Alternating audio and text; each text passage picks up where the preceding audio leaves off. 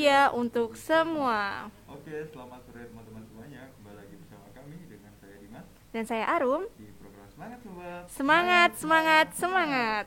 Oke, tentunya kembali lagi bersama kami dengan bahasan-bahasan yang tentunya sangat menarik dan uh, bisa menemani teman-teman sobatmu selama sore hari ini.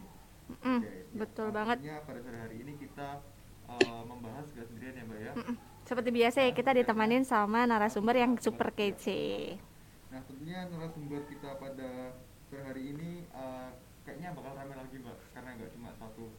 Uh, kita ada dua narasumber dengan tema pembahasan apa Mbak?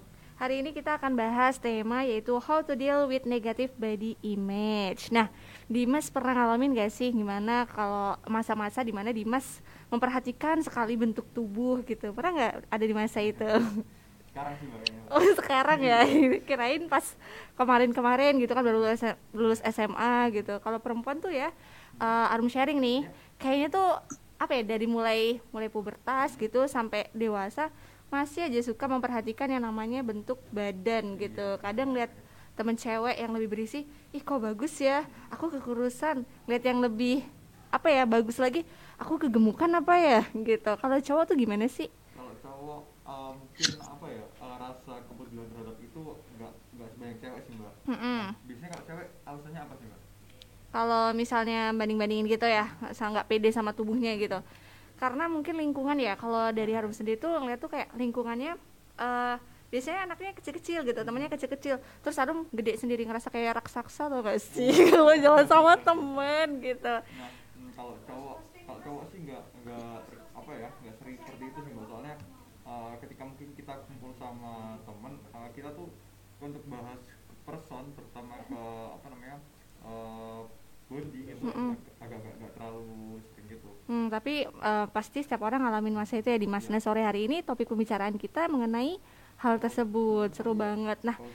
Mm-mm. Uh, ngomongin narasumber hari ini kita bakalan ditemenin sama siapa sih Dimas? Ya, narasumber kita pada hari ini ada dua. Dia Mm-mm. merupakan seorang psikolog klinis, yang satunya merupakan seorang arsitek. Hmm, Ya, ya? iya betul banget. Dan tentunya uh, kita ditemanin uh, narasumber dan kita akan sharing-sharing nih sama teman-teman buatmu. Ha, narasumbernya itu cewek cowok atau gimana nih? Mungkin boleh dong dibacain deskripsinya gitu. narasumber kita pada sore hari ini beliau adalah Kak Anissa Fitria dan juga Cak Prio. Eh, kita sapa dulu kayaknya ya. Banget. Uh, halo, assalamualaikum Kak Anissa, Cak Prio. Oh, Waalaikumsalam, Mas. Suaranya agak kecil nih, Masnya kelihatannya. Oh. Oke, tapi kedenger ya Mas ya? Mas? Ah, kecil banget. Betul banget. Iya kecil banget mas suaranya mas Tidak terdengar Kalau mbaknya cukup suaranya Oh gitu. Oke. Iya Dimas kayaknya harus perlu power lagi deh. Oke, uh, Cak Prio, Kak Anissa gimana nih kabarnya? Sorry aku nggak denger sama sekali. Oke, halo. Betul Aku juga nggak dengar Halo Kanisa Sorry, sama sorry. Cak Prio, gimana nih kabarnya? Oh, Alhamdulillah baik, Mbak. Baik ya. Kanisa juga gimana kabarnya? Alhamdulillah baik Oh iya, alhamdulillah baik. Ini posisi lagi pada di mana nih kalau boleh tahu? Kalau saya kebetulan lagi di rumah, Mbak. Barusan pulang. Oh, barusan pulang. Kalau Kanisa? Ya sama aku juga Aku nggak di rumah sih Cuma di kantor Eh, Mungkin kalau posisi aku tinggalnya di Bandung Oh, Kalau Cak Prio di mana tinggalnya ya? Eh, Kebetulan aku di Jogja, Mbak. Oh di Jogja Oke Jogja. mm-mm.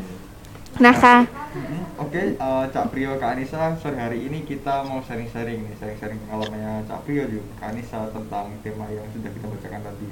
Nah mungkin eh, nanti bagi sobatmu di mana pun kalian berada yang ingin eh, bertanya atau kirim-kirim salam boleh banget, tentunya kita eh, bisa banget bacain, bacain eh, salam dan juga pertanyaan dari teman-teman sobatmu di live Instagram @radiomu, Twitter, Facebook juga ada di nomor interaktif kita yang tertera di layar nanti. Betul banget. Nah untuk sobatmu di mana pun kamu berada yang misalnya sekarang masih ada di kantor atau sedang main Jangan lupa tetap perhatikan protokol kesehatan dengan menggunakan masker dan juga bawa hand sanitizer ke mana pun kamu berada gitu ya apalagi kita masih di masa pandemi dan uh, apa ya bagaimana caranya kita paling tidak eh, membuat diri kita sendiri aware terhadap pandemi ini Mm-mm. dan upayakan juga saling mengingatkan yang lain karena eh, ketika kita bisa mencegah eh, pandemi ini langsung kita juga secara tidak langsung menyelamatkan orang-orang sekitar kita Ha-ha, betul banget. Nah, ngomongin pandemi ya Dimas gitu kan. Kalau yang misalnya teman-teman memang nggak ada kerjaan atau memang kegiatannya bisa dikerjakan di rumah aja, mending kita saranin untuk melakukan kegiatan di rumah aja gitu ya. Karena memang benar apa yang dibilang Dimas tadi, kita eh, selain mencegah diri kita untuk tertular dari COVID-19, kita juga menghindari orang-orang agar juga selamat gitu, tidak tertular. Mengingat lagi angka yang terjangkit Iya. COVID-19 ini semakin tinggi. Nah tentunya eh, kita akan menemani sobat semua pada sore hari ini eh, dan jangan ke mana-mana tetap di Radio Muhammadiyah Dari Muhammadiyah untuk semua. jalan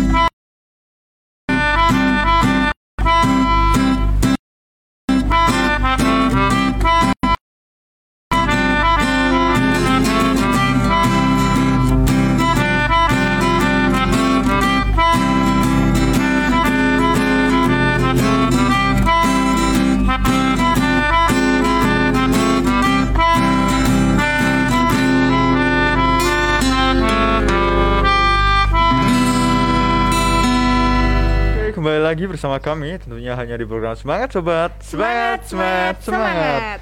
Nah, kalau misalnya kita lihat-lihat nih Mbak Arum ya, eh, Hah? ternyata sore hari ini ada yang lagi reuni. Iya, narasumber kita, ya. ya, beliau merupakan keduanya lulusan UGM. Eh, Dimas bacain dulu CV dari Kak Anissa ya, Mbak ya. Boleh banget. Eh, untuk Kak Anissa sendiri merupakan eh, lulusan UGM baik S1 maupun S2-nya dan beliau merupakan apa namanya seorang psikolog klinis yang memil- sudah memiliki banyak banget pengalaman. Eh, sedangkan eh, Cak Rio juga merupakan seorang alumni lulusan UGM juga, mungkin bisa dibacakan CV-nya, Mbak. Oke, kalau untuk eh, Cak Priyo Atmo Sancoyo itu juga merupakan lulusan dari Universitas Gajah Mada dengan program stud- studi arsitektur. Kalau ngomongin pengalaman kerjanya mah nggak usah diomongin nih mas, udah banyak banget. Udah, Kalau banyak banget ya. nah, eh, oke. Eh, nah, pada sore hari ini tentunya kita eh, akan bincang-bincang santai aja Mbak Rum ya betul terkait banget. tema pada sore hari ini. Eh, mungkin langsung aja kita apa namanya eh, tanyakan ke narasumber kita. Ah, ah, boleh Eh, banget ya. Kak Anissa ya. Iya, boleh. Oke, oke Kak Anissa. Oke. eh, kita mulai ya Kak ya. Nah, Kak Anissa Mhm. apa sih sebenarnya body image itu? Oke, eh, jadi mungkin aku eh, apa menyapa teman-teman semua dulu kali ya, yang mendengarkan Kak. dan semua yang ada di eh, studio Radio Muhammadiyah. Ya. Selamat sore semuanya. Perkenalkan nama saya Anissa. Em, aku merasa sangat berterima kasih, bersyukur sekali hari ini dapat kesempatan untuk bisa sharing sama teman-teman Radio Muhammadiyah. Dan topiknya menarik sekali, kebetulan tentang body image dan em, spesifik juga tadi waktu di awal Dimas sama eh, Arum cerita tentang remaja gitu ya. Kebetulan aku juga banyak eh, bekerja dengan dunia remaja dan anak-anak gitu. Jadi eh apa sambil kita ngomongin body image ini, sambil mungkin aku juga memberikan informasi bahwa body image ini eh, ternyata nggak cuma kita. Biasanya kan kelihatannya pada saat remaja ya orang-orang pada mulai ngomongin pada mulai sibuk sama eh, misalnya urusan badan berat badan gitu ya. Terus atau misalnya dengan kecantikan kulit dan sebagainya pokoknya dengan penampilan mereka gitu ya. Nah ternyata body image ini memang eh, harus kita perhatikan bahwa itu eh, sudah ada dari dulu gitu ya dari semenjak eh, masa perkembangan. Sehingga kalau misalnya tadi Dimas nanya apa sih body image itu? Body image itu adalah eh, pandangan ya kalau di psikologi disebutnya adalah persepsi atau bagaimana kita memandang mengenai tubuh kita gitu ya. Jadi body itu tubuh image itu adalah gambaran gitu. Bagaimana seseorang itu melihat eh, gambaran dia terhadap dirinya sendiri. Nah itu yang namanya gambaran itu tidak hanya sekedar eh, oke fisik aja gitu ya tapi ternyata body image itu banyak sekali komponen di dalamnya. Jadi ada komponen eh, tentang bagaimana dia melihat fisik gitu ya. Lalu ada juga komponen bagaimana dia merasa merasa nyaman dengan badannya, merasa nyaman dengan tubuhnya, merasa nyaman dengan dengan semua ya dengan penampilan dia secara keseluruhan.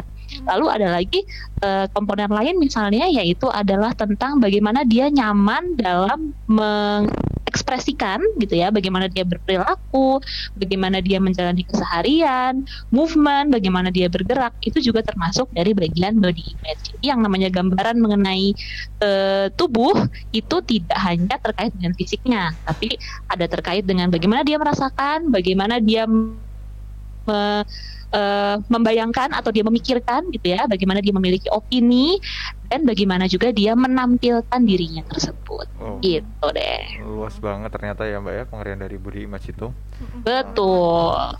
Dan tentunya eh, pembahasan kita pada sore hari itu relate banget terutama bagi teman-teman sobatmu yang lagi istirahat, yang lagi apa namanya eh, rehat habis beraktivitas harian dengerin ini bisa banget eh, untuk apa ya? Jadi momen refleksi diri gitu ya mungkin. Ya ya. betul banget dan buat Hmm. sobatmu di mana pun berada yang mau Iya. kirim pertanyaan atau salam bisa kirim lewat chat interaktif kita di 0812 Iya. 2735 1554. Iya, tentunya dengan format nama, spasi asal, spasi pertanyaan atau salam. Betul banget Oke. atau bisa komentar di live streaming kita yaitu di Instagram dan Facebook Radio Iya, Muhammadiyah. bener banget. Nah, hmm, Mbak Anissa lanjut nih ya. Tadi kan Kak Anissa bilang nih kalau misalnya eh, body image itu merupakan persepsi atau cara pandang kita terhadap diri kita. Nggak hanya tubuh Ya. tapi juga meliputi dengan pola pikir, terus bagaimana kita mengekspresikan diri kita. Berarti Betul. eh, seperti itu tuh bisa diartikan ya dengan kayak gimana ya? penerimaan terus kan kadang ya kalau di sekitar Arum gitu nggak Hmm. hanya bentuk tubuh gitu loh. Gimana bentuk tubuh? Iya mereka kan kadang bisa sampai diet ekstrim gitu kan. Terus Betul. ah, iya salah satunya sih kayaknya kalau yang lebih deket ditemuin itu adalah yang ke bentuk tubuh.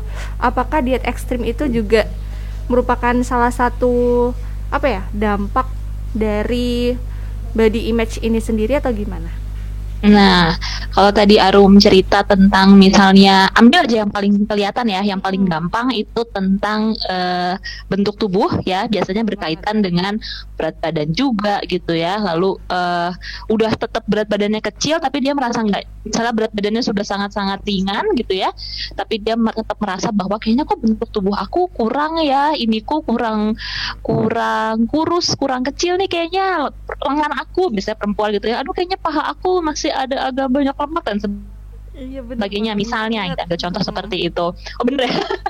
misalnya seperti itu gitu ya.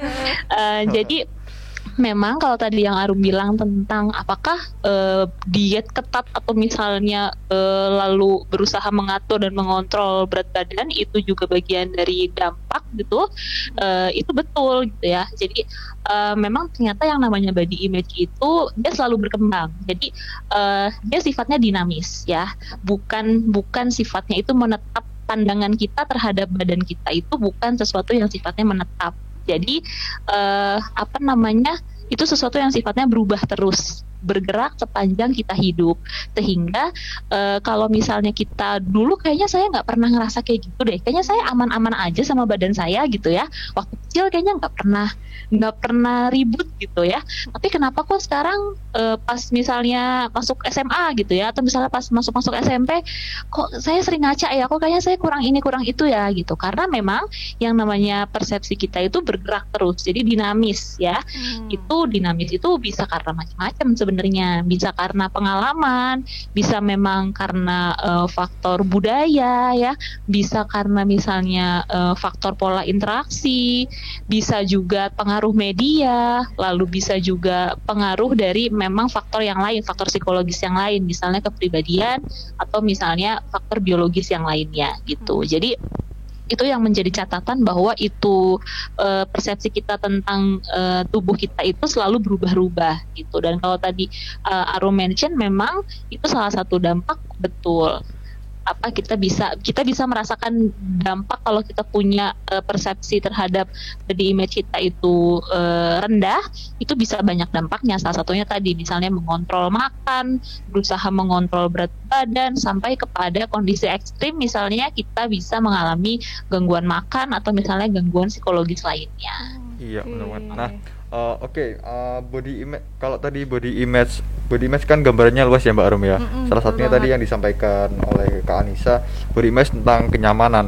Nah, Dimas mau tanya nih ke, ke Cak Prio. Hmm. Eh, eh, Cak Prio, halo. Ya, gimana? Eh, untuk Cak Prio sendiri, eh, bagaimana tanggapan Cak Prio tentang body image? Kan eh, tadi Kak Anissa sudah menyampaikan bahwasanya body image itu tidak hanya masalah bagaimana eh, melihat fisik dan kenyamanan tubuh, tapi body image itu kembali lagi kepada pribadi masing-masing tentang persepsinya atau tentang cara pandangnya. Nah, bagaimana eh, apa namanya eh, pandangan dan, dan tanggapan Cak Rio terhadap eh, body image sendiri? Ya, kalau aku sendiri Ya. eh, totally agree dengan Mbak Anissa tadi bagaimana sebenarnya setiap individu memandang eh, tubuh yang diberikan ini. Tapi memang eh, kebetulan saya itu kalau boleh sedikit cerita supaya nanti teman-teman juga bisa membayangkan, saya memiliki tubuh di atas rata-rata itu mulai sejak umur 2 tahun. Setelah umur satu tahunan sampai umur 24 bulan, dari 12 bulan sampai 24 bulan itu saya terkena yang namanya penyakit eh, kalau bahasa desonya itu penyakit step. Nah, penyakit step itu kita nggak tahu kapan kayak epilepsi gitu, kapan kita suatu-waktu akan kejang walaupun dalam keadaan yang baik-baik saja. Nah, kemudian ada terapi dokter yang sehingga membuat masa tubuh saya menjadi agak lebih besar. Dan mulai umur 2 tahunan itu saya sudah punya body seperti ini. Dan memang saya tidak pernah pernah merasakan punya body yang ideal saja tidak pernah. Ideal saja tidak pernah apalagi kurus ya. Jadi ideal saja tidak pernah apalagi kurus. Nah saya hanya berpikir bahwa karena memang tubuhnya ini titipan ya sudah dipelihara saja. Karena memang eh, lingkungan saya alhamdulillah sangat sangat mendukung eh, dengan adanya saya. Mulai dari eh, prestasi tidak ada ma- tidak ada hambatan kemudian mulai dari mencari partner juga tidak ada hambatan. Jadi memang saya pikir eh, saya baru bahkan baru baca ada stigma orang yang tidak setuju dengan bodinya itu saya baru tahu Eh, karena mem- mungkin bisa jadi apa yang dia rasakan dan apa yang dia perhatikan eh, tidak tidak mendukung apa yang dia miliki. Jadi kalau saya pribadi sih lebih cenderung menerima, tetapi juga eh, perlu ada waktu di mana kita harus memelihara. Memelihara itu berarti harus dikembalikan ke fungsi idealnya tubuh, yang nggak boleh terlalu gede juga. Prinsipnya seperti itu sih, Mas Dimas. Ya, aduh, ini eh, istilahnya apa ya? Kalau menerima satu ujangan yang menggebrak banget, tapi mungkin nanti kita keep dulu. Kita kembali lagi ke Kak Anissa. Oke. Oke. Eh, tapi Dimas, Hmm? tadi kan kalau misalnya nih Kak Anissa udah ngasih jawabannya ya, maksudnya pandangannya mengenai body image itu Hmm. juga eh, Cak Prio juga udah gitu. Kalau Dimas sendiri nih bicara mengenai body image gitu. Oke, mengenai Apa body nih image ya. Eh, kalau body image, Dimas setuju banget sama Cak Prio, Espri tadi bahwasanya eh, apa yang sudah diberikan kepada kita harus kita pelihara. Entah eh, mau dititipkan seperti A atau seperti B, itu mau nggak mau kita harus menerima dan harus memelihara. Nah, eh, mungkin nanti akan kita ulik lagi agak akhiran karena Mm-mm. ini menarik banget kayaknya untuk Betul banget. diulik tanggapan dari Cak Prio tadi. Nah, sekarang kita kembali lagi ke Kak Anissa dulu. Mbak Arum. Boleh banget. Nah, Kak Anissa, Ya. ya. Nah, Kak, eh, mengapa sih sebenarnya eh, apa ya remaja itu sangat peduli banget eh, terhadap body image? Kenapa hanya di masa remaja saja seperti itu? Yang mungkin eh, kepedulian terhadap body image itu eh, meningkat gitu loh, Kak. Oke. Oke. Ya, eh, apa namanya?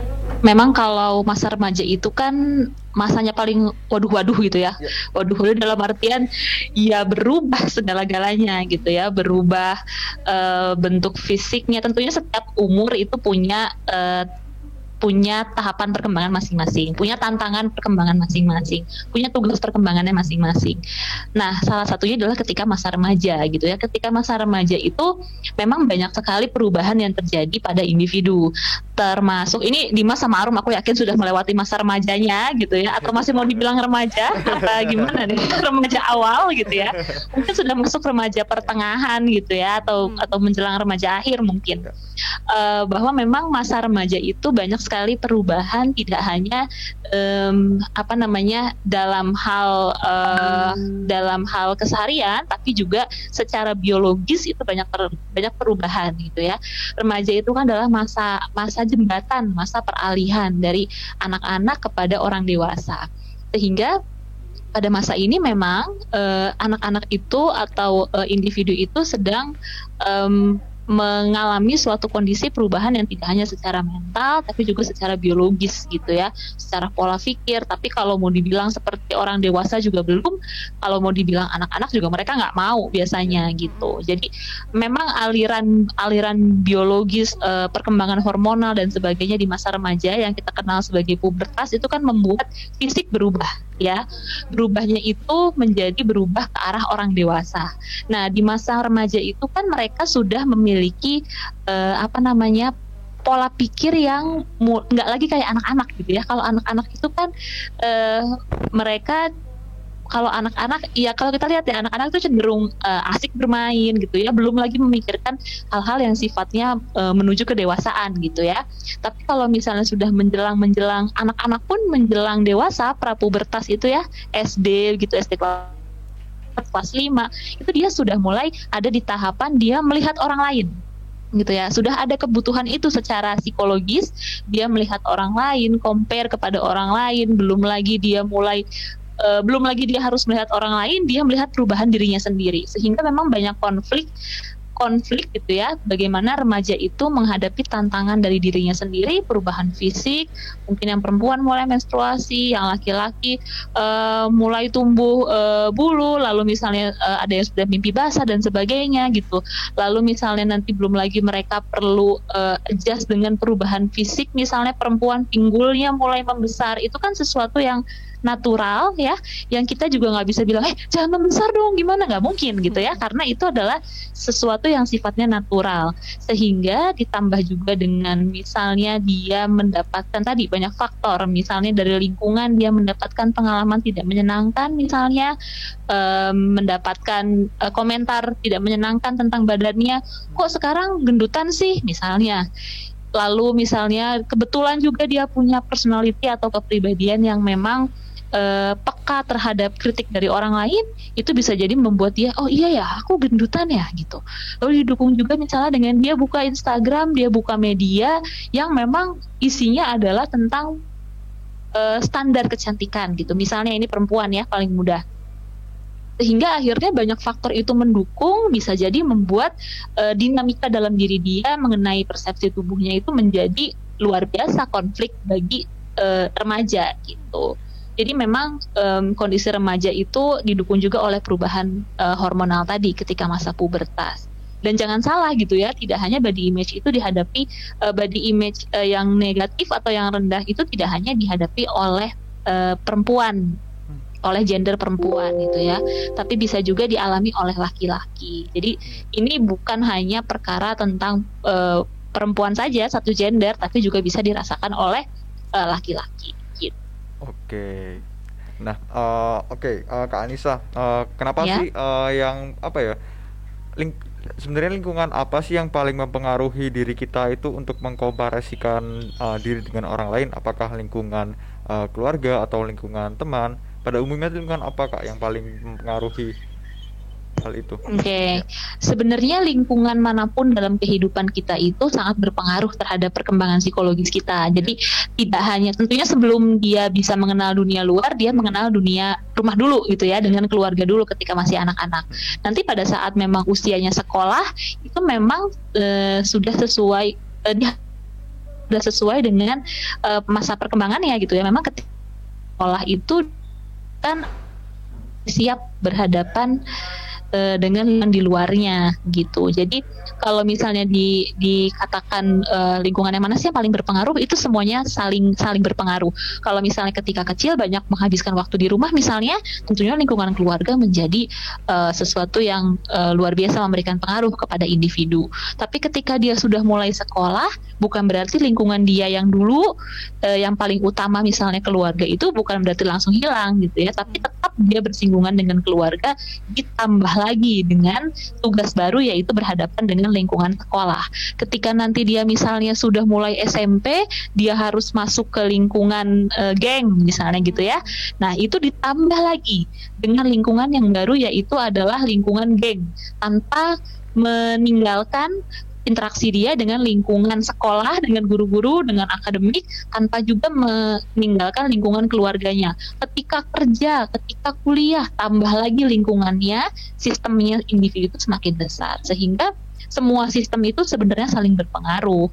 Jadi kalau misalnya tadi pertanyaannya mana sih yang paling berpengaruh, alangkah idealnya gitu ya kalau semua sistem itu mensupport perkembangan individu gitu. Oke. Tapi kalau misalnya pun ada satu misalnya sistem support em, satu sistem lingkungan yang tidak mendukung dia gitu ya, itu akan dikembalikan lagi kepada dirinya sendiri. Bagaimana eh, dia punya nggak sih eh, support system yang lain yang mendukung? Bagaimana sih tipe kepribadiannya? Jadi itu sangat dinamis gitu.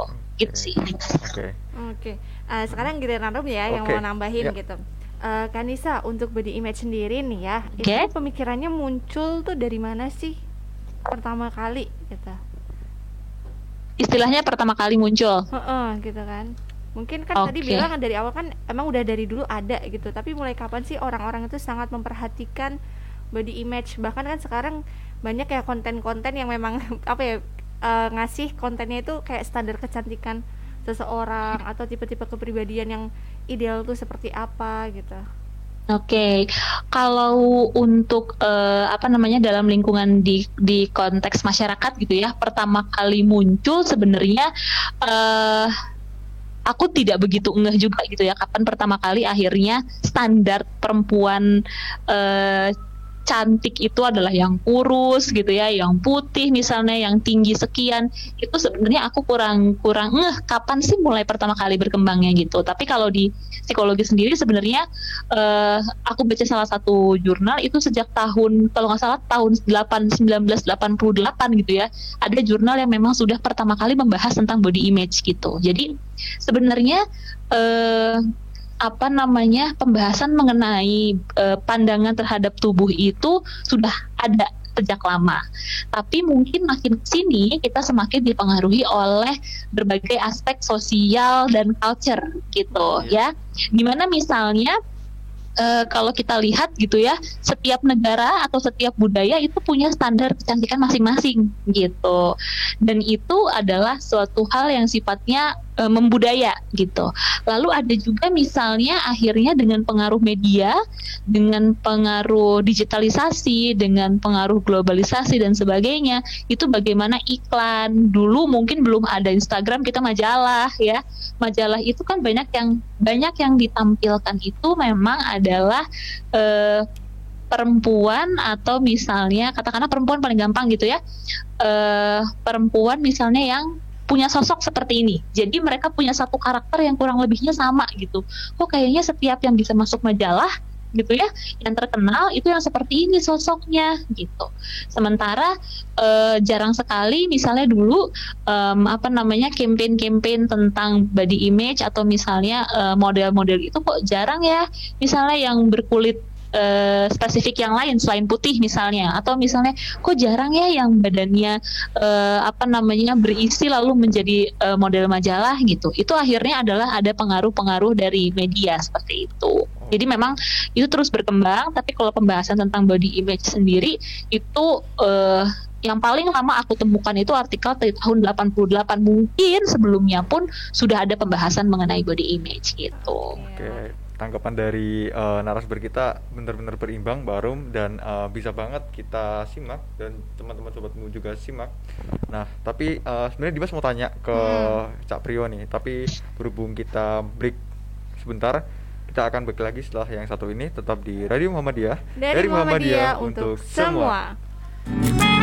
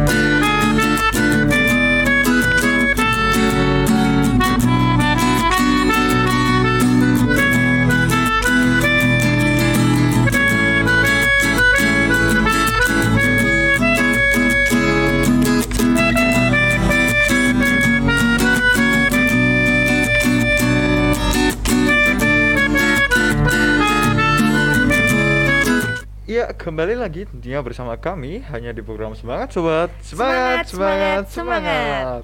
Nah, oke, eh, saatnya kita kembali lagi. Eh, di masa Mbak Arum dulu nih.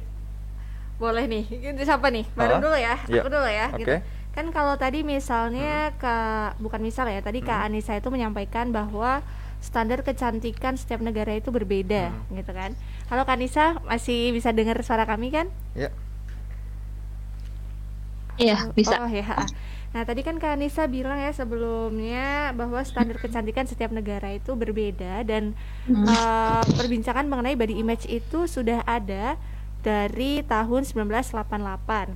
Nah kalau dari Hmm. tadi bicara tentang body image itu lebih condong ke masalah tubuh gitu kan. Padahal Mhm. sebenarnya itu kan tidak hanya masalah tubuh, bisa juga cara bagaimana seseorang mengekspresikan dirinya atau bertingkah laku di lingkungan gitu. Kalau bentuk bentuk apa ya negatif dari body image sendiri terhadap kepribadian seseorang itu biasanya seperti apa sih kak? Oke, eh, mungkin sebelumnya aku eh, apa namanya, aku sampaikan lagi ya informasi yang tadi tentang eh, standar kecantikan itu memang biasanya setiap biasanya gitu ya, setiap negara atau misalnya setiap budaya itu punya pandangan masing-masing gitu ya, itu betul. Walaupun eh, apa namanya kita perlu lihat lagi lebih dalam gitu ya seperti apa sih budayanya mereka. Jadi memang ada beberapa budaya yang punya eh, pandangan tersendiri mengenai standar kecantikan. Lalu kalau yang tadi mengenai eh, tahun 1988 itu eh, baru versi aku ya baru versi aku yang menemukan terakhir jurnalnya itu paling lama di tanggal segitu. Mungkin sebelum itu eh, body image pun sudah pernah dibahas gitu supaya nggak salah persepsi di luar sana gitu ya buat teman-teman yang baru denger gitu misalnya. Eh, jadi kembali lagi ke pertanyaannya Arum barusan eh, mengenai apa namanya dampak gitu ya dampak dari body image ini sendiri. Karena emang body image itu nggak hanya mengenai fisik tapi mengenai bagaimana akhirnya feeling dan bagaimana eh, dia mengekspresikan diri dalam bentuk perilaku dan aktivitas itu memang betul sekali. Kalau misalnya dari aspek-aspek ini ada yang tidak nyaman buat seseorang itu tentunya bisa jadi mengganggu mengganggu kondisi psikologis dan kesehatan mentalnya gitu. Nah dampaknya seperti apa? Eh, kalau dampak yang paling apa ya? Paling kita nggak bisa bilang sederhana juga sih. Paling eh, jangka pendek gitu ya. Biasanya kalau seseorang yang tidak nyaman dengan em, persepsi diri dia tentang tubuh dia, itu biasanya akhirnya, aduh aku eh, makannya dikurangin deh gitu ya. Padahal mengurangi makan itu tanpa eh, guidance atau tanpa pengawalan dari profesional kedokteran misalnya gitu atau tanpa eh, pengawalan dari ahli gizi misalnya. Jadi karena dia merasa nggak nyaman dengan badannya, misalnya merasa gendut gitu ya atau merasa eh, berat badannya bertambah atau kayaknya kok ada lemak nih ya kayaknya aku harus ngurangin ngurangin makan macam-macam. Akhirnya dia mengurangkan mengurangi porsi makannya. Itu pun tanpa eh, guidance dari profesional misalnya. Lalu ternyata udah ngurangin makan, kok masih gini juga ya badannya gitu. Akhirnya dia em, eh, kebanyakan berolahraga misalnya. Akhirnya olahraganya banyak sa- sampai misalnya sehari pokoknya pagi siang sore malam harus olahraga nggak makan kebayang nggak badannya capek banget itu udah nggak dikasih makan misalnya atau makanannya dikurangin secara nutrisi mungkin akhirnya ada hal-hal yang nggak tercukupi lalu misalnya bentuk lainnya kompensasinya adalah dengan cara berolahraga berlebihan gitu. Nah ternyata mungkin ada lagi dinamikanya lain lagi misalnya selain eh, dia mengurangi makan atau misalnya dia olahraga berlebihan nggak juga misalnya akhirnya dia lihat-lihat di media kan media lalu semakin banyak iklan-iklan atau misalnya eh ada cara instan. Ada lagi dengan dampak yang lain yaitu misalnya dia diet. Diet pun dengan cara yang tidak di bawah kontrol eh, ahlinya. Jadi dia diet eh, lalu minum obat segala macam supaya cepat eh, sesuai dengan keinginannya badannya gitu misalnya. Nah itu adalah beberapa eh, fenomena yang sering kita lihat sebagai bentuk adanya ketidakpuasan dengan bentuk tubuh. Atau misalnya ada juga yang lain merasa badanku udah oke gitu ya. Tapi kayaknya kalau ada yang dirubah sedikit enak nih jadi lebih enak dilihatnya gitu. Udah oke sih tapi rubah deh dikit misalnya bentuk apa gitu ya. Ada juga yang misalnya akhirnya melakukan eh, program-program em, apa aku tidak mengatakan bahwa misalnya karena orang punya punya macam-macam persepsi tentang eh, operasi plastik gitu ya. Tapi kita membicarakan memang orang yang punya baseline atau yang punya dasar memang tidak puas terhadap dirinya itu bisa jadi akhirnya mengambil langkah eh, operasi atau misalnya mengambil langkah yang lebih instan lainnya gitu kalau yang paling ekstrim lagi adalah sampai kepada gangguan psikologis. Nah, yang sering kita dengar tuh biasanya adalah gangguan makan, ya. Gangguan makan tuh ada anoreksia, ada bulimia gitu ya. Nah, ternyata gangguan makan ini juga bisa eh, menjadi faktor resiko untuk gangguan psikologis yang lain. Misalnya adalah kecemasan atau misalnya dia akhirnya eh, depresi dan yang lainnya gitu. Jadi itu kondisi psikologis yang eh, apa namanya sudah sampai kepada tahap gangguan mental gitu. Oke. Atau gangguan gangguan psikologis lah ya. Oke, eh, kita mau tanya nih ke Cak Priyo. Oke, Cak Priyo mungkin boleh cerita dong Kak, eh, Cak eh, tentang pengalaman eh, Cak Priyo terhadap body image ini dan eh, tanggapan Cak Rio terhadap itu. Silakan Cak. Oke, thank you Mas Dimas. Kalau aku pribadi nyimak dari pernyataannya Mbak eh, Anissa tadi cukup menarik sebenarnya dan eh, bukan berarti saya tidak pernah merasakan down dengan posisi body seperti ini.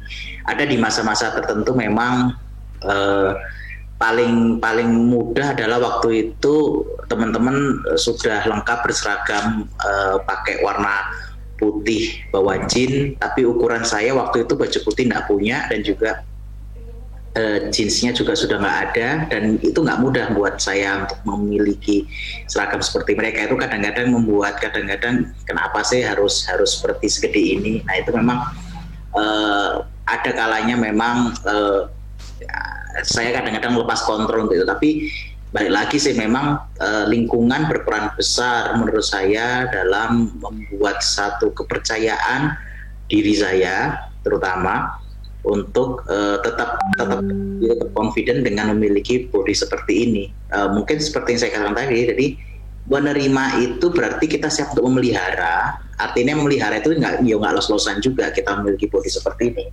Karena memang eh, ada beberapa faktor risiko ketika kita sudah punya, terutama seperti saya dengan body seperti ini, ada banyak risiko turunannya kalau kita nggak memelihara kesehatan dengan baik. Jadi kalau saya memang dari sisi pengalaman sepanjang sampai umur saya 30-an satu tahun ini, eh, saya ya mau menerima tetapi juga harus dipelihara dengan baik.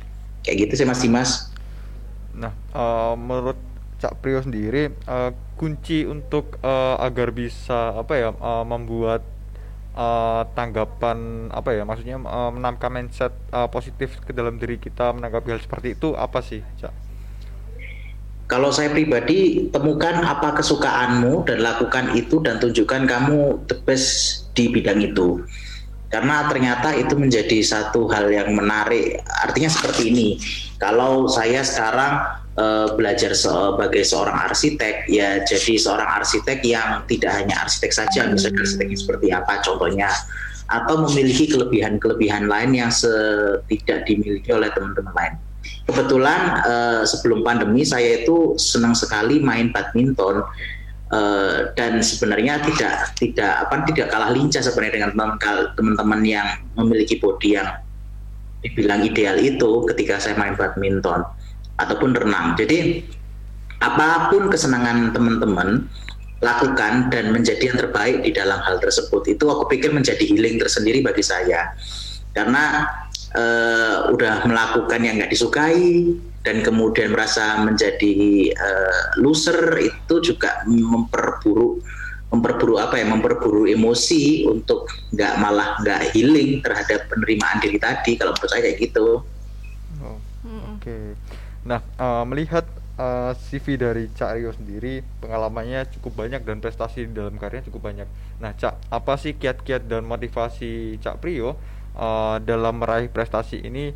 Meskipun eh, di sisi lain Cak Prio juga eh, memiliki apa ya, harus apa ya, memiliki ketahanan eh, seperti tadi untuk eh, selalu berpikir positif. Apa sih kiat-kiat dan motivasinya Cak untuk dapat berprestasi seperti itu? Oke, kalau saya kiatnya eh, setiap saya melakukan sesuatu terkadang saya lupa punya body yang berlebih. mungkin menjadi kelebihan bagi saya. Jadi saya lupa kalau punya body seperti ini. Eh, saya akan ingat kembali ketika beberapa foto prestasi saya, saya eh, misalnya di foto gitu, oh ternyata saya gede juga ya. Saya lupa pada waktu itu melakukan misalnya waktu di gempa di Lombok saya jadi eh, shelter management di sana. Saya ya juga naik kemudian eh, membantu untuk membangun shelter-shelter para pengungsi di sana. Dan pada saat di foto saya lupa eh, pada saat naik waktu membangun shelter itu saya ya naik seperti tukang pada umumnya, tapi saya lupa eh, ternyata saya punya body yang gede dan itu eh, setelah difoto setelah eh, saya ngerti oh body saya gede ternyata bahaya juga ya kalau orang ada di bawah saya atau tangga saya tadi nggak kuat. Jadi saya nggak ngerti apakah ini kelebihan atau kekurangan saya. Jadi setiap saya melakukan apa yang saya suka dan apa yang kemudian saya suka ini harus melakukan yang terbaik, itu saya lupa bahwa saya punya uh, body image yang seperti ini yang yang diasumsikan dengan orang-orang yang cukup besar itu saya uh, melupakan itu Uh, itu mungkin salah satu trik dari saya karena memang uh, healing yang terbaik bagi saya adalah melakukan apa yang saya suka dan apa yang saya suka itu menjadi harus menjadi yang terbaik Oke, jadi tip dan triksnya mungkin seperti itu saya masih mas oke. Oke deh, eh, Ca Caprio. Eh, tadi kalau dari Caprio disampaikan bahwasannya Hmm. apa ya agar kita itu lebih mencintai diri kita, Ya. agar kita bisa healing Hmm. lagi kalau tubuh kita itu salah satunya adalah melakukan hal yang kita suka Kak. dan hal yang kita suka Iya. itu lakukanlah dan berikanlah yang terbaik Hmm, gitu benar kan ya. Dimas. Kalau dari Kak Anissa sendiri nih, Hmm. gimana sih Kak eh, dan apa yang harus dilakukan oleh remaja untuk lebih menerima dan mencintai tubuhnya sendiri?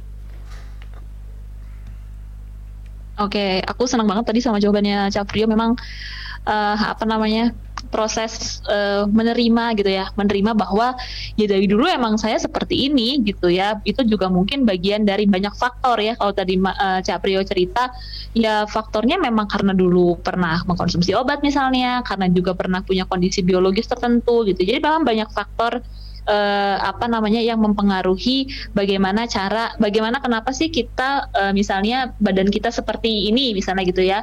Atau misalnya eh, apa kenapa sih saya eh, sekarang menjadi pede aja dengan badan saya? Kalau tadi Caprio bilang memang eh, dukungan keluarga itu atau dukungan dari lingkungan itu memang sangat luar biasa gitu. Sehingga memang kalau ada eh, remaja yang merasa bahwa eh, mulai melihat kayaknya kok saya nggak pede ya. Itu biasanya yang paling pertama dirasakan gitu ya. Kok saya kayaknya nggak pede ya sama badan saya. Lalu mulai ada komparasi atau mulai membandingkan dengan orang lain itu langsung eh, apa langsung sadar gitu ya bahwa eh sebentar kenapa ya kok saya merasa kalau saya nggak puas sama badan saya, kok saya nggak puas sama penampilan saya gitu. Apalagi sudah mulai ada unsur membandingkan, kok si ini begini ya, itu nanti akan mempengaruhi kepada kepercayaan diri, eh, hargaan diri dia sendiri gitu. Sehingga itu memang perlu segera mencari pertolongan tanda kutip, eh, seperti misalnya support kalau tadi di Cak Priyo bilang, carilah teman yang bisa kita ajak ngobrol gitu ya untuk membuktikan apakah oh saya merasa kayak saya gendut ya misalnya gitu. Tanyakan kepada teman gitu ya gimana sih menurut kamu? Jadi jangan habis sama pikiran sendiri gitu. Itu kita perlu kita butuhnya orang lain itu adalah untuk bertukar pikiran untuk mengkonfirmasi apakah pemahaman saya ini tentang diri saya itu benar atau tidak gitu. Eh, kok kayaknya sekarang saya merasa saya kayaknya jerawatan dari aku jelek ya segala macam misalnya seperti itu. Itu tanya tanyakan pada orang lain atau ajak ngobrol orang lain cari support dari orang lain misalnya kepada keluarga atau kepada teman kepada guru BK misalnya ya atau eh, misalnya kepada eh, komunitas-komunitas yang lain bisa aja gitu.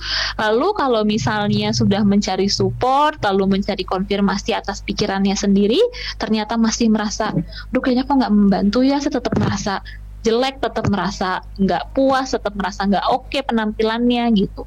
Itu berarti sudah di tahapan yang lebih em, apa namanya lebih advance lagi. Dalam artian mungkin perlu konsultasikan kepada profesional gitu ya. Misalnya kepada dokter. Kalau kita merasa gendut apa indikatornya saya merasa gendut gitu ya jangan-jangan eh ini cuma perasaan saya aja padahal secara misalnya pengukuran matematis misalnya gitu ya eh, di eh, pengukuran gizi dan sebagainya semuanya pas semuanya sesuai gitu.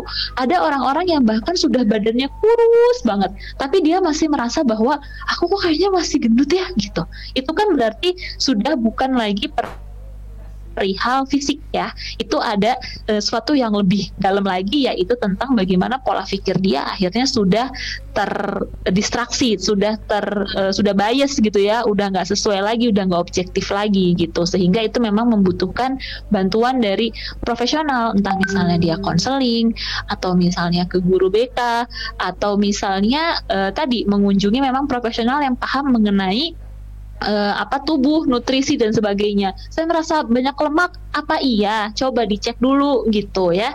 Jadi jangan sampai kita akhirnya eh, diet ketat atau misalnya melakukan aktivitas eh, mengurangi makan, tapi ternyata sebenarnya badannya malah nutrisinya nggak terpenuhi gitu. Dan yang paling terakhir adalah edukasi seperti yang dilakukan sekarang sama tim dari radiomu ini adalah salah satu bentuk edukasi. Nah sebenarnya edukasi seperti ini juga sangat baik untuk remaja bahkan mungkin di usia yang lebih muda lagi gitu ya sebelum remaja untuk bisa dengar bahwa eh, dapat edukasi dapat informasi yang benar bagaimana sih sebenarnya perkembangan dari body image itu sendiri gitu. Waduh. Kayaknya kalau misalnya kita lanjutin perbincangan kita nggak selesai-selesai karena ini luas banget cakupan temanya. Seru banget Seru ya Dim ya pada sore hari Heeh. ini tuh perbincangannya apalagi Iya. kayaknya deket banget ya sama Deket itu. banget. heeh. Secara nggak langsung sih deket sama Arum banget. gitu kan. Gimana juga Mbak. Ah, Betul oke. banget. Nah eh, tentunya kita eh, break sebentar ya Mbak Mm-mm, Ardia. betul. Kita akan kembali lagi setelah yang satu ini hanya di Radio Muhammadiyah. Dari Muhammadiyah untuk semua. Thank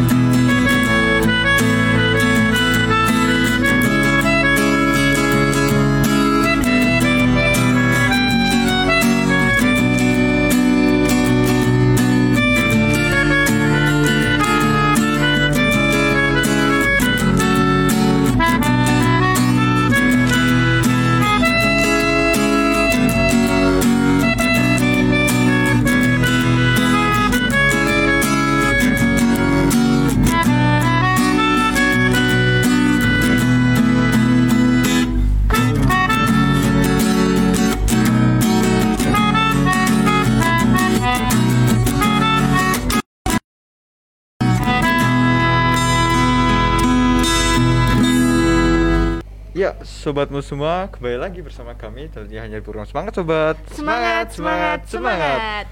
Nah, eh, pada kali ini kita eh, akan berada di sesi game, tapi sebelum games kita akan ada ngobrol sebentar lagi dengan Cak Priyo Kak Anissa.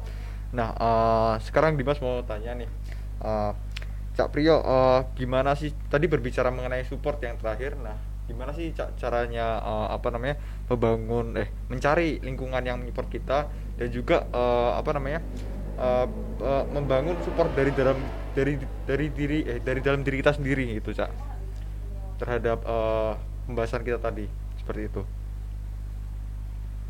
Oke, Eh, prinsip saya sih eh, cuma eh, simple eh, berdasarkan hadis Nabi waktu itu kan kalau kita kumpul dengan penjual minyak wangi kita akan wangi, kalau Ya. kita eh, eh, berkumpul dengan eh, pandai besi pasti akan tercipat besinya. Hmm. Dan prinsip itu ternyata berpengaruh sekali terhadap dukungan secara moral terhadap eh, penerimaan diri saya. Tapi perlu diketahui juga, memang eh, terkadang entah nanti Mbak Nisa perlu deh eh, eh, apa mention terkait dengan gendut itu menular loh. gendut itu menular dan nanti mungkin eh, di lain sesi kita akan ngobrol tentang gendut menular. Tapi prinsipnya begini, ketika kita merasa nyaman dan merasa eh, aman dengan posisi kita, posisi tubuh, posisi eh, diri kita seperti ini, mungkin itulah di, di posisi itulah kemudian eh, lingkungan yang eh, cukup baik. Setuju saya dengan Mbak Anissa tadi. Kebetulan dan alhamdulillah saya dilahirkan dengan lingkungan eh, lingkungan keluarga, orang tua, adik serta eh, bule eh, serta bude yang cukup menarik bagi saya untuk mendukung posisi saya seperti ini dan juga kawan-kawan saya yang ternyata tidak terlalu melihat eh, bentuk fisik sebagai capaian kehidupan. Jadi eh, ini cukup menarik. Jadi menurut saya bagi teman-teman yang merasa di lingkungannya yang tidak saya sebutkan tadi, ya mungkin akan lebih baik mencari lingkungan yang mencari lingkungan yang lebih mendukung keberadaan itu sekali lagi saya tidak tidak menyetujui dan memang tidak suka terlalu suka dengan ad- dengan tubuh eh, sebesar ini. Tapi prinsipnya kalau memang sudah memiliki tubuh sebesar ini ya harus dipelihara dengan baik. Cari eh, senyaman mungkin cari cari cari tempat cari lingkungan senyaman mungkin untuk kemudian kita bisa saling saling mendukung. Mungkin itu masih mas Ya, luar luar biasa sekali eh, tanggapan dan juga eh, wejangan dari Cak Priyo tentang eh, apa yang tadi Dimas tanyakan. Mungkin Mbak Arum eh, ingin menyampaikan atau menanyakan sesuatu lagi? Ada dong, tentunya Oke, ada ya wah, gitu. Kalau ya. mm-mm, Hmm. tadi kan Mas Prio juga Cak Prio, Cak Priyo, maaf ya. iya. Cak Prio kan bilang eh, mendukung statement dari Mbak Anissa Hmm. misalnya salah satu agar kita apa ya memiliki motivasi Hmm. untuk mencari diri sendiri adalah mencari lingkungan yang mendukung, Iya. yang tidak menilai seseorang itu Hmm. dari bentuk tubuhnya. Hmm. Dan juga tadi Kak Anissa juga bilang eh, keduanya itu adalah pola pikir yang apa ya terdistraksi, Terdistraksi, maksudnya heeh. biar apa ya lingkungan itu membuat kita agar tidak terdistraksi Iya. dengan yang lainnya gitu. Terus juga edukasi, edukasi mengenai bagaimana cara kita mencintai diri kita sendiri itu juga penting gitu ya. Iya, Yang mau. Arum tanyakan nih Kanisa, gimana sih eh, tanggapannya mengenai menghakimi diri sendiri? Gitu kan. Iya. Kadang kalau ngomongin lagi lagi-lagi ngomongin masalah tubuh Mhm. gitu kan. Kadang udah kita udah tahu nih ya. Iya. Udah tahu emang setiap tubuh orang kan spesial, gitu, Spesial. memiliki bentuk Iya. tubuh yang beda-beda. Hmm. Itu Kalau- mhm. tapi sisi lain diri kita tuh kadang bilang, "Ah, enggak dia aja bisa Iya. kayak gini, kenapa aku nggak bisa Mhm. seperti dia?" gitu. Itu gimana tuh Kanisa tanggapannya mengenai menghakimi diri sendiri? Hmm. Oke, aku aku tadi tertarik sama eh, apa yang disampaikan oleh Cak Prio gitu ya. Kalau misalnya tadi apa mas gemuk itu menular ya mas ya, Iya. gitu ya. Iya. Kalau buat aku bahagia itu menular mas.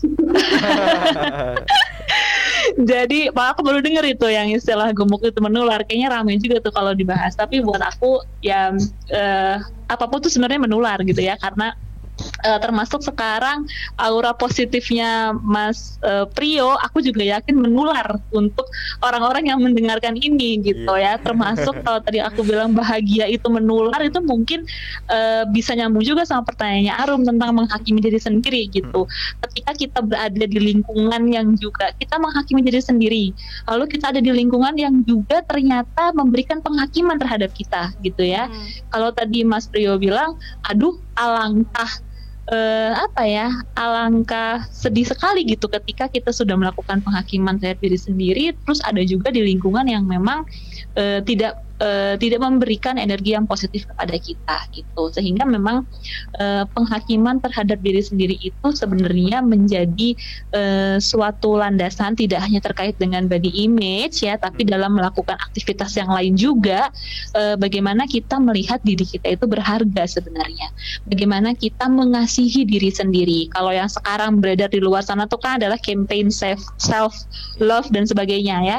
Mm-mm. Itu juga bagian dari salah satu eh, kita tidak melakukan penghakiman terhadap diri sendiri gitu. Kalau di psikologi itu namanya self compassion atau kita mengasihi diri sendiri dengan apa pun kondisi kita. Jadi manusia itu tidak ada yang diciptakan sempurna kok gitu. Karena yang sempurna itu hanya milik Allah ya Iya. atau hanya milik Tuhan gitu. Jadi eh, apa pun yang menjadi kekurangan atau katakanlah bukan kekurangan, hal-hal yang perlu kita tingkatkan atau yang menjadi memang eh, kelemahan dari diri kita gitu ya, itu di embrace. Di embrace tuh eh, di di apa ya? dirayakan, di dijadikan sebagai sesuatu yang memang dipelihara tadi kalau kata Mas Trio gitu. Ketika kita merasa saya punya kelemahan bukan semakin dihakimi gitu.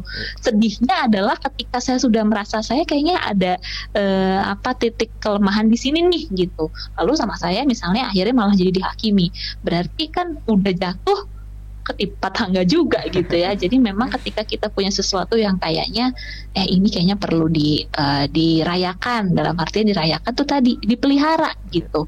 Oh saya ternyata punya eh, fisik yang misalnya secara eh, body mass misalnya gitu ya secara eh, indeks eh, berat badan kayaknya sudah masuk ke eh, kategori misalnya berlebihan gitu ya. Secara kesehatan udah nggak bagus nih gitu. Nah ketika kita paham bahwa oh kayaknya kok saya sudah di kondisi eh, apa body massa indeks saya ini kok berlebihan ya berat badan saya ini kok kategorinya kata dokter juga udah berlebihan nih gitu. Yang ada bukannya kita malah menyalahkan gitu ya. Kamu sih misalnya emang kamu jelek kamu misalnya gendut dan sebagainya sebagainya gitu ya. Tapi justru tadi yang seperti Kak Prio katakan gitu bahwa oh saya tahu nih kayaknya saya udah di level berat badan saya berlebihan gitu. Apa yang bisa saya lakukan untuk merayakan mengimbris memberikan em, apa namanya penghargaan terhadap kondisi ini? Salah satunya adalah dengan cara saya akhirnya menjaga misalnya pola makan saya. Tanyakan kepada dokter apa sih? Saya harus makan berapa banyak sih? Supaya apa yang menjadi kondisi yang menurut saya mungkin jadinya kelemahan buat saya gitu ya. Atau misalnya ini kayaknya saya punya postur yang cukup besar gitu ya gimana caranya supaya saya tetap sayang sama diri saya sendiri? Ya dengan cara makan yang teratur misalnya dengan pola makan yang baik tentunya pun nggak asal-asalan. Tanyakan kepada dokter lalu olahraga gitu ya. Karena kita tahu bahwa eh, saya rentan terhadap kenaikan berat badan sehingga saya perlu jaga sehingga saya perlu rawat. Itu yang namanya tadi adalah merayakan kelemahan gitu ya. Dalam konteks adalah kita memelihara, kita memberikan pupuk terhadap apa yang menjadi kekurangan kita misalnya supaya kita bisa bertumbuh dengan kekurangan itu, bukan malah kita menjatuhkan gitu. Iya, wah luar biasa banget dan tentunya eh, apa yang sudah disampaikan baik dari Cak Priyo maupun Kak Anissa menyentuh semua eh, lini baik eh, anak-anak remaja maupun orang dewasa ya Mbak ya. Ah, betul banget. Nah, Dimas, ini kan tadi kita udah bincang-bincang ya, apa namanya?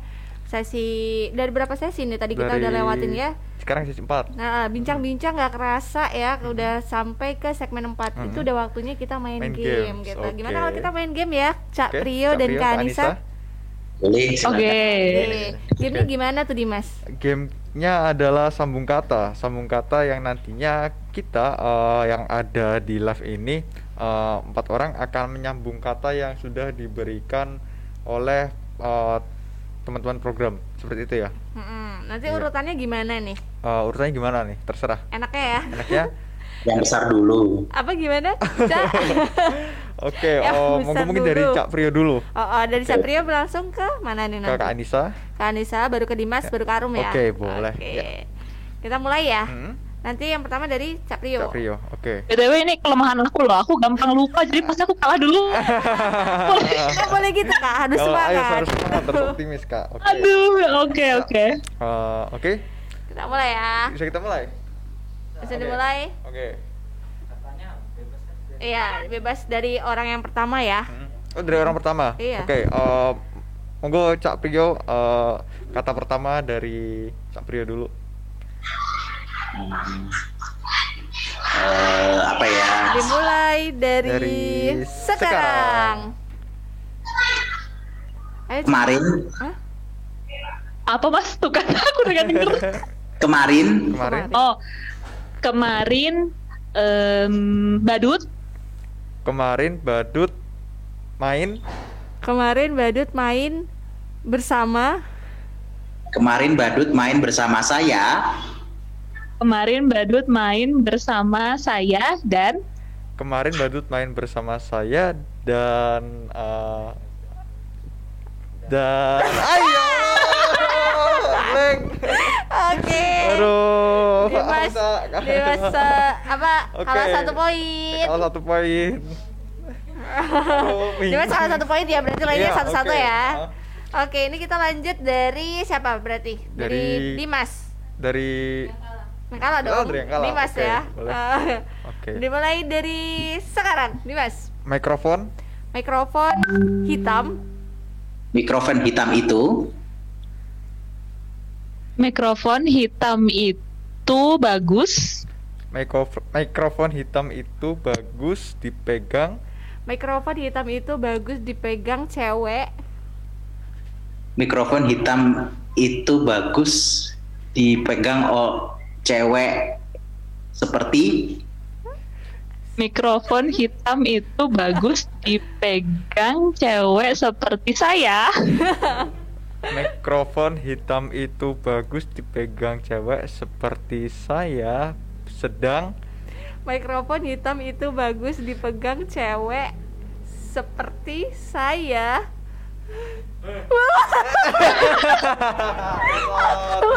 iya oke yang masih bertahan ternyata Cak Prio dan, Kak Anissa kalah, satu poin ya kita. oke sama. yuk eh, kata-kata yang Masih lanjut ya? oh, Berarti dari, dari Kak Arum. Arum oke Ya. Oke, dari Arum. Mulai dari sekarang gedung.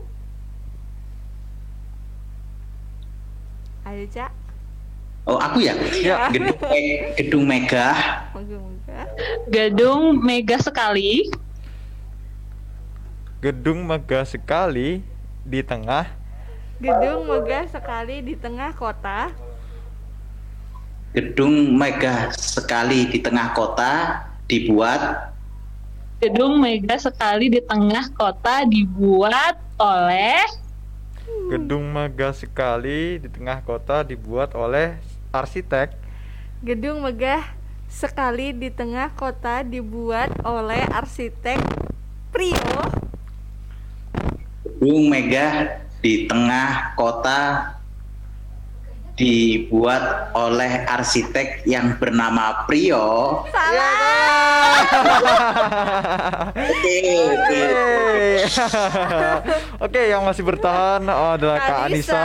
Uh, Cak Prio, Mbak Arum dan Dimas udah gugur duluan. Heeh. Oke, Jangan dong Masih lanjut ya ini. lanjut ya. Oh ini masih lanjut Oh, ya? Nggak sekali lagi. bisa aku menang ya? Masih. Aku menunggu aku kalah. Oke. Kak Anissa Oh, kalah pokoknya. Oke, monggo Cak Prio mungkin eh Cak Cak Prio udah. Kan ya ini udah. tadi yang itu Kanisa dong. Oh, Kak Anissa. Oke, Kak Anissa. Ya Monggo. sih. Aku Ya. hmm, lampu Lampu. Lampu di dinding Lampu di dinding rumah. lampu di dinding rumah bagus itu lampu di dinding rumah bagus itu warnanya lampu di dinding rumah bagus itu warnanya putih lampu di dinding rumah itu warnanya Hai. Gak ada. Ada bagusnya. Ada udah kalah dua kali guys. Gimana ini tolong aku kayaknya kurang minum deh ya sore hari ini Wah, padahal uh, bahasanya udah nggak ah, santai loh mbak. Oh, tapi otak tuh kayak root gitu loh di sini Oke. Berarti yang udah fix kalah siapa ini? Aku Eh, ya? iya, Mbak Arum dua, Dimas satu, Cak satu, yang masih Iya. bertahan Kak Anissa. Oh, Kak Anissa ini nanti kayaknya bakalan dapet itu ya hadiah, ya Hadiah. Senilai berapa di mana? Prize ya, door prize. Satu miliar rupiah. Dipotong pajak ya Kak Anissa gitu. Oke. Nah, eh, kita ada game lagi atau Udah ya Udah kayaknya, ya? udah ya, Oke. berarti udah eh, Nah games udah, bincang-bincang udah Tapi kayaknya kita harus ud- menyudahi dulu segmen kali ini ya Ya. Dimas ya Untuk sobatmu di mana pun kamu berada Boleh banget kirim salam atau pertanyaan Di nomor interaktif kita di 0812 2735 1554 dengan format nama, spasi asal, spasi pertanyaan atau salam. Nah, nanti kita bacakan di segmen terakhir ya. Ha, ha, Nah, betul banget. Kita tunggu. Ya, jangan ke mana-mana, tetap di Radio Muhammadiyah. Dari Muhammadiyah untuk semua.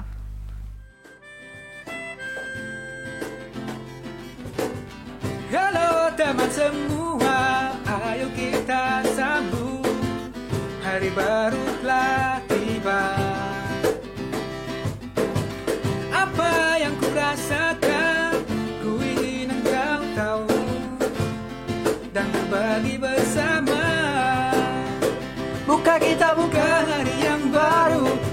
Semangat langkah ke depan. Jadi pribadi baru. Buka kita buka jalan yang baru. Tebarkan senyum wajah gembira. Dalam suasana baru. Bukalah, bukalah semangat baru. Bukalah, bukalah semangat baru. Bukalah, bukalah semangat baru. Bukalah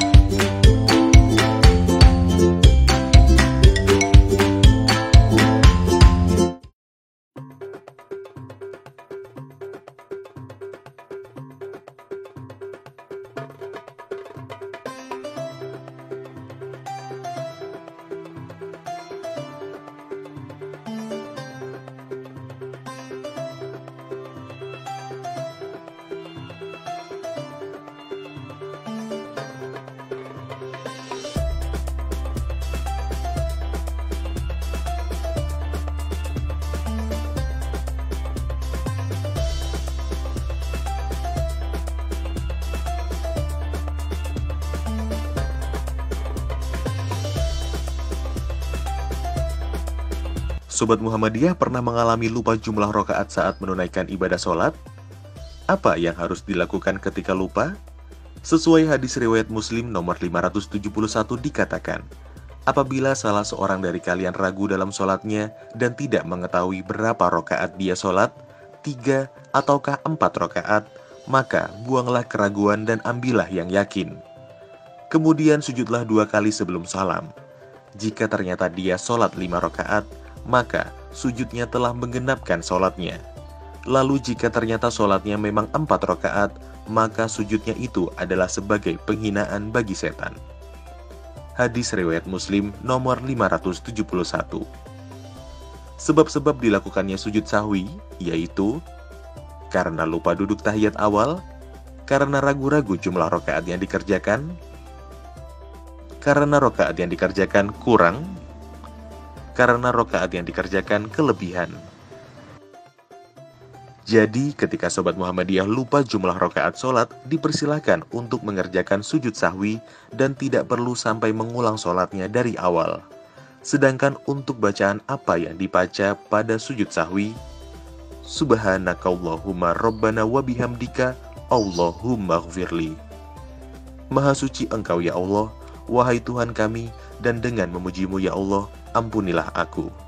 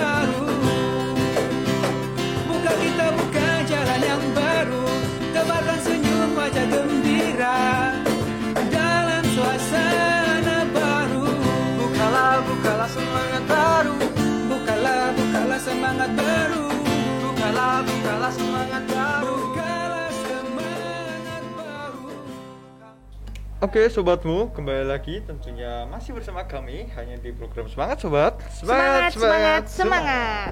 Nah, nggak kerasa kita udah di segmen terakhir, tapi juga udah menuju eh di masa maghrib ya, Pak ya. Mm-mm. Dan bagi teman-teman sobatmu di mana pun kalian berada, selamat menaikkan ibadah sholat maghrib. Eh, sembari mendengarkan azan, eh, nanti setelah itu kita akan apa namanya eh, closing. Nah, eh, sebelum kita masuk ke uh, closing statement dari masing-masing narasumber kita pada sore hari ini yakni Cak Prio dan Kak Anissa. Dimas mau uh, nyampein beberapa poin nih Mbak Arum ya? Boleh banget Oke. Dimas. Uh, yang pertama tadi pembahasan kita adalah how to dealing with uh, body image ya Mbak ya? Nah ya itu sebenarnya kalau yang seperti yang Kak Anissa sampaikan berawal dari sebuah persepsi. Nah uh, bagi setiap orang persepsi itu beda-beda. Maka uh, bagaimana caranya kita uh, memberikan uh, persepsi terbaik uh, sekaligus menanamkan mindset positif terhadap uh, tanggapan tersebut ke dalam diri kita. Kemudian yang kedua uh, kalau kata Cak Prio kita harus bersyukur sekaligus memelihara. Nah uh, apa yang uh, kita punya sekarang apa yang kita nikmati sekarang uh, sebenarnya itu hanya titipan dan tentunya kita harus menjaganya dan memeliharanya dengan baik. Seperti itu. Betul nah kemudian uh, yang ketiga uh, agar kita bisa berdamai dan sekaligus uh, apa memberikan dampak positif atau bahkan uh, tetap bisa uh, berupaya yang terbaik kita harus uh, bisa menemukan uh, hal-hal yang kita suka. Dan kita uh, harus bisa mengupayakan yang terbaik untuk itu. Uh, seperti yang Cak Prio sampaikan uh, beliau uh, apa namanya memiliki kesukaan yang beliau upayakan dan akhirnya berbuah prestasi Mbak Arum seperti itu. Betul banget. Ada lagi nggak nih Dimas yang mau disampaikan? Uh, Oke yang terakhir ini kayaknya penting banget Sampaikan. Hmm, kita ternyata harus juga mencari support baik dari dalam diri sendiri maupun dari lingkungan yang lain mau, mau lingkungan keluarga atau lingkungan teman-teman Teman. lain Karena seperti lingkungan itu. itu sangat mempengaruhi ya Dimas Mempengaruhi ya. banget baru gitu. bener banget oke Oke, Ada lagi? Oke, kalau dari aku mah udah diwakilkan sama Dimas diwakilkan, gitu. oke. Aku mau bacakan nih tadi ada teman-teman yang komentar di live Facebook kita ada Muhammad Fadil Musofi yaitu Ya. ikan hiu makan kebab. oke Cakep. asik Apa itu? Semangat sobat mantap. Wow.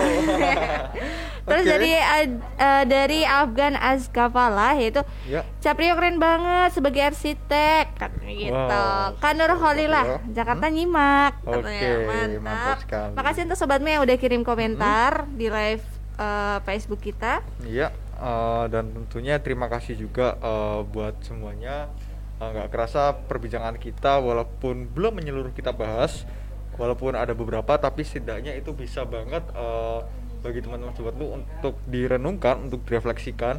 Bahkan tadi motivasi-motivasi dari Cak Priyo maupun Kak Anissa bisa banget kalian terapkan kemudian kalian apa namanya jadikan pe, apa ya pemecut untuk semangat kalian ke depannya seperti itu. Betul banget dan udah gak kerasa 90 menit sudah Arum dan Dimas menemani eh, menemani sobatmu Ya. di ruang dengar itu dat- itu tandanya udah waktunya kami untuk pamit undur diri. Iya. Terima kasih untuk Anissa dan Cak Prio udah Ya. menemani perbincangan kita pada sore hari ini. Makasih ya Kak. Semoga sehat selalu dan sukses selalu ke depannya Cak Priyo Kak Anissa. Nah. Amin. Dan itu udah waktunya kita pamit undur diri. Saksikan terus program Semangat Sobat setiap hari Rabu dan Sabtu. Setiap Pukul 16 sampai 17.30 hanya Ya, di Radio, Radio Muhammadiyah, dari Muhammadiyah untuk semua. Wassalamualaikum warahmatullahi wabarakatuh.